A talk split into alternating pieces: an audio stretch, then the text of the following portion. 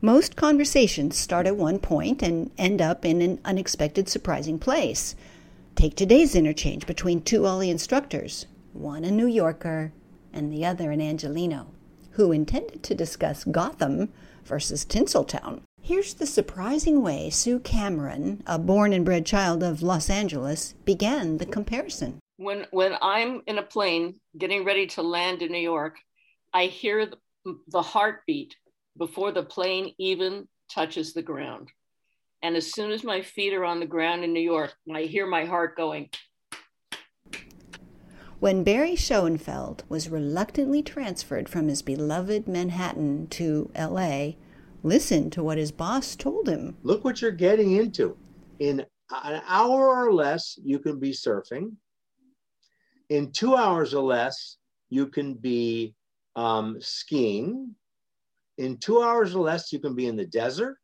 And two hours or less, you can be in a foreign country. Mm-hmm. It's perfect. Stay tuned to a conversation that begins in LA and New York, but eventually lands a far cry away. Welcome to In Conversation The Voices of Ollie. Ollie, O L L I, is an acronym for the Osher Lifelong Learning Institute, located at and networked with the Palm Desert campus of California State, San Bernardino. OLLI instructor and former advertising executive Barry Schoenfeld has lived in both LA and New York and knows both cities intimately, from Madison Avenue to Rodeo Drive. OLLI instructor, author, and entertainment journalist for The Hollywood Reporter, Sue Cameron, has covered thousands of stories from the shine of the Sunset Strip to the lights of Broadway. Take a listen to their take. New York is alive, it is shocking, it is really gritty. It, it can be the most formal and most beautiful. What I love about New York is you can walk anywhere in the city. You're bound to run up to with and you'll meet up with someone you didn't know was there. You can go into museum anytime you want. The arts are everywhere in New York. And when I decided to transfer from New York to Los Angeles, friends in the biz said said you're crazy. They're all first time I ever heard this. You're all they're all fruits and nuts out there in Los Angeles day one after landing, my God, they were hard driving people. Mm-hmm. And they were living on the beach in Redondo and Manhattan yes. Beach, where mm-hmm. I was living in Hermosa Beach, uh-huh. which which was kegger parties. Right. When I got when I got home. Mm-hmm. Come on. It's a life there where New York, as great as it is, every day is a struggle. In Los Angeles, that is a lighter city the cliche is that it's light, it's healthy, it's relaxed. And it is, it is a different lifestyle. You are outside in the uh, barbecuing on a lawn. I'd rather be in Sag Harbor on a boat, but that's okay. Uh, that's kind of the difference between the two. There are people, if they are very career oriented, no matter what it is, they will kill in no matter what city it is. They never slow down they're out and they're going for the throat and they're not going to rest until they get what they want. That's a little more disguised in Los Angeles and more obvious in New York. It is so hard when I go to New York from the first time I ever went there. I, I, knew every time I left the hotel, I had to wear a full suit of armor because I didn't know what was coming. Whether it was a windstorm, a snowstorm, a cab trying to kill me people mowing me down on the sidewalk, but I loved it. Yes. I loved that game and I loved that dance. It was magnificent. And the translation is you have to have everything in your car in Los Angeles, just like just like you had everything in your backpack in New York. That's no difference.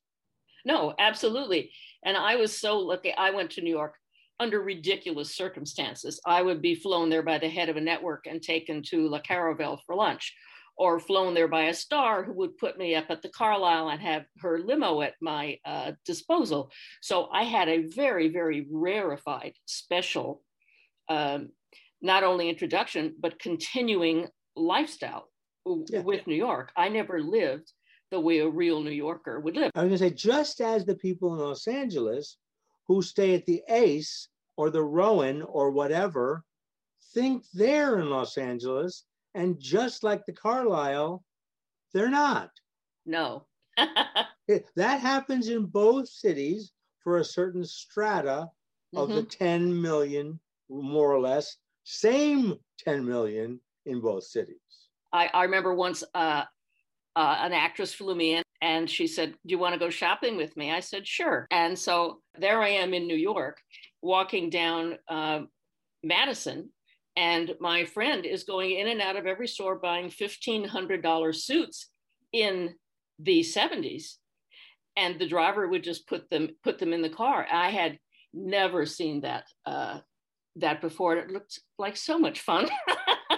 And the opposite in in Los Angeles was I discovered not in New York. I discovered Costco. Mm. Heaven. Go there once and then report back to me that you can't find better bell peppers than in Gelson's. Oh yeah. Um, it would be terrifying to go to a market in New York. How do you do it? I still don't know where a gas station is, or a dry cleaner, or I I I, I understand uh, and Zabar's, but I I wouldn't know where to get a head of lettuce. I don't know. I don't know how you do that. I used to go to Zabar's and say, I tried again. This isn't going to work. I, w- I would go for bagels, but they weren't the best bagels in New York. We're getting we're getting to food. oh, here we go. Here we go. I took out a friend for salami in Los Angeles, Yeah. and he asked for it with mayonnaise. I said, "Oh God, you are so far from Jewish. I can't believe it." But but New York can't come close to Los Angeles Thai or Los Angeles sushi Correct. or Vietnamese. I do like bologna. I'm sorry with mayonnaise on white bread because that my mother made a lot of that. I love that. That is what we call goyasha. That was my mother. Every time I arrive from New York, I either go directly from the airport to Papaya King or Gray's ah. Papaya. I won't even check into the hotel first. I have to have that hot dog with and that I, onion relish. That I have to have a soft pretzel. okay. The saltier, the better. It Mhm. may kill me. It may the salt may kill me. I'll die happy. No, then there's the pizza search too. I don't want any. Of, Oh I don't want any of that uh, gourmet pizza. I want no! thin crust Joe's or Ray's, Yeah. the right ones though, not the copycat one. I used to go to in New York over in East Village, and a slice, a slice, which is all you called it, Yeah. a slice was enormous. First of all, Mm, so enormous and so flexible, you had to fold it in half right. to eat it, and you let the oil drip off on the sidewalk first. Oh, yum. Yes. Then you started eating it with another friend because it was way too big God. for for one. And when I started doing that, it was 50 cents. Oh my God. Oh my God. Try and even find a place that sells by the slice Right. on, the, on the West Coast. I would suggest to you that food is the major thing that divides the two cities. Barry and Sue next considered which town is the best place to fall in love. Paris. I- I would still say New York. Oh, absolutely New York. No question about it. And I think one of the reasons, there are many, is coincidences. You know, you can be on the street. Yes. Hard, hard to in Los Angeles. You can be on mass transportation, which is a joke in Los Angeles. hmm And people you'd want to marry are unlikely to be on mass transportation in Los Exactly. Angeles. I'm sorry to, to you know, Oh, I'm right with you. generalize. I'm right with you. But And- it's usually, you know, stereotypes start from truth. Well, yeah, there's a reason. there's Um, always a reason. And you know, with so many great people, let's say, at museums and galleries and shows in New York, Mhm. which they just don't go to in Los Angeles, That's right. you can They run don't. in. You can run into your next partner there. There Yeah. are there are natural, easygoing places, many more in New York. mm-hmm. just on the street. Right, absolutely. You know, you wouldn't think in a city of 10 million people, you can run into friends right. in New York. It, I always go, how did this happen? In Los Angeles, you have to pay people to introduce you to someone if you if you're looking for some romance. Or my God, use Tinder. Well, but I would rather be meet a New Yorker than an LA person. I would. New Yorkers read, they read, they do go into museums on and, the on and, a whim. And they're quick on the uptake. Oh, totally. Totally. Not not necessarily because they're better educated or smarter. I no, it's timing. You know, I tell when someone says to me, you know, I don't like New York because they're they're so rude. I said, I I think you have it wrong. They're just in a rush to get to where they're going. Right. And if they bang you on the shoulder on Fifth Avenue, it's not an act of aggression. Mm-mm. You're just walking too slow for New York. That's right. New Yorkers are so kind to, to strangers, to to tourists, and people in Los Angeles wear blinders. They, I'm yeah. doing terrible generalizations, but right. if, if they are still in the striving category, they have on blinders and they have no use for you unless you can do something for their career. As a columnist, it's so clear when I walk into a party, I can just tell who's going to overwhelm me and what they want. Um, and they don't they don't get it and it's just so obvious but that's one of the reasons why i left i left la i would i don't want to go to a party and be pitched a spec script anymore I don't want to talk about it anymore. And that comment took the conversation to a new location, which they agreed topped both New York or LA. You know where, don't you? Right, Palm Springs and our magical desert communities. Here, people do talk about food. They talk about books they, they're reading, they recommend books. Um, sure, I watched The Real Housewives of New York last night and was absolutely thrilled it was on. People in LA hardly admit right that they're watching it, but millions are. Oh, absolutely. And of course, Palm Springs being a way smaller pond, mm-hmm. it's only 45,000 people here. Mm-hmm. Look what they're oh, missing. I moved here so I didn't have to talk to any of those people anymore. It's it's it's a pleasure. Absolutely a pleasure. When I without the end of my time living in LA, I wouldn't make a dinner reservation unless it was someplace 10 minutes from my house. I would not drive.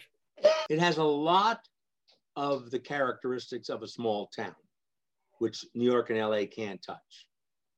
So it, that, that sometimes, and for me, having lived in both of those other cities, it has plentiful free parking.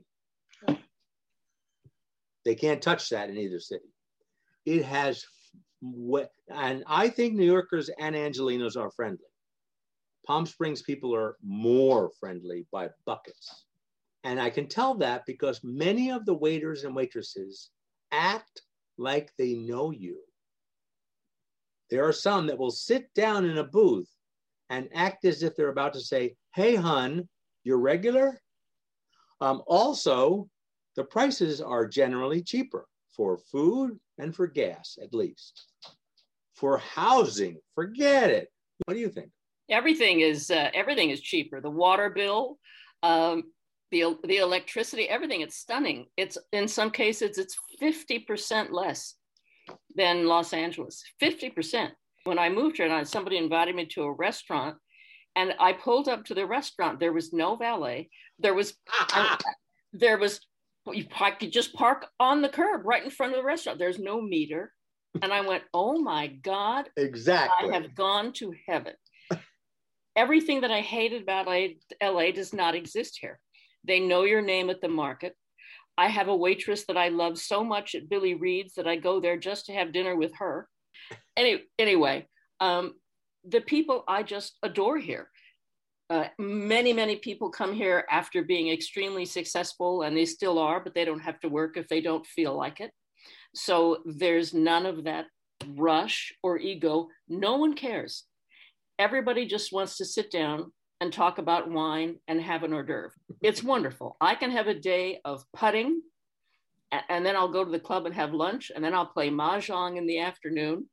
uh, that's i mean there are other days when i'm running around i'm trying to save the purple room now so i'm doing a lot of uh, podcasts and zooms. But i can i can define my life here and arrange it where i because i was working so hard in la and new york i couldn't. But here you can design you can design anything you want brand new start to finish whatever you want. Palm springs is a clean slate. Um, when I say Palm Springs, of course, I'm talking about the whole valley. Right. I like where I live because it's quiet, and, and I deliberately chose it for that. Mm-hmm. And you know what's also interesting, Sue, is that in New York or some parts of Los Angeles, certainly downtown, you turn your car left or right, and what do you see? More of the same. Yeah. You turn your car left, what do you usually see? mountain. That's right. It's genius. You and after there's, there's a, circular bowl. Yeah, it's a bowl here. Yeah. Yeah. So when I went back to New York the first time, it was the first time I experienced claustrophobia. Oh. Because you are sucked mm-hmm. into this canyon of mostly tall buildings. Right. Because it's a small space. I get it. It's an island. And everyone's squeezed into it. But not Palm Springs mm and probably never will change that entirely. Oh, no. They can't, partially because of the native band of Indians, partially because of the development costs and no need for it. Right. This well, is not the place we're looking for job growth. yeah. And what I would I think is great. I am semi-retired, mm-hmm. which means somehow I'm busy every day. But so you can, you, one can have that lifestyle you described even while you're still working. Oh, yes. You know, I have the luxury, and it's not really, to take an hour off anywhere, anytime I want and do something that's not work. Mm-hmm. It's fantastic. Some people, though, you, they need to learn or to accept that they are free. For some people who've been in the rat race so long, they don't, their body doesn't understand. You don't have to do anything today. You can do whatever you want. And sometimes that freaks people out. I had no problem with that at all. Uh, but it freaks people out and they don't know how to enjoy themselves when there there isn't a goal or a, a money goal that needs to be met or anything. Yeah. Um, but I more people here uh, know how to do that exercise and just and just slow down. And I think for most people, Palm Springs teaches you that one way or the other. Speaking of teaching, Sue and Barry brought up one of the desert's most beloved assets. I love that Ollie is here because it provides really a grad school for anyone of any age. If you never had time in college to take art appreciation, learning how to write a news story, or you wanted to study uh, ancient history, you can go to Ollie and you can get anything you want right now. It's it's I it's one of my very favorite organizations in the desert. I think it's so important uh, what they provide. It's it's just amazing. It's remarkable mm-hmm. the, the the length and breadth of courses. There there is something for everybody, and I wish everybody knew. So as a teacher, I love it. I love Ollie. Sue Cameron, Barry Schoenfeld, two of the lively voices of Ollie. Hey, want to join the chorus? To become a member or sign up for courses, go online to csusb.edu slash OLLI for Ollie. Once again, csusb.edu slash OLLI. Ollie. This has been In Conversation, the Voices of Ollie. Our thanks to Cal State San Bernardino in Palm Desert, along with Communications Study Professor Lacey Kendall and her media students. This podcast was produced for Ollie by Lou Gorfing. And I am Dr. Arlette Poland.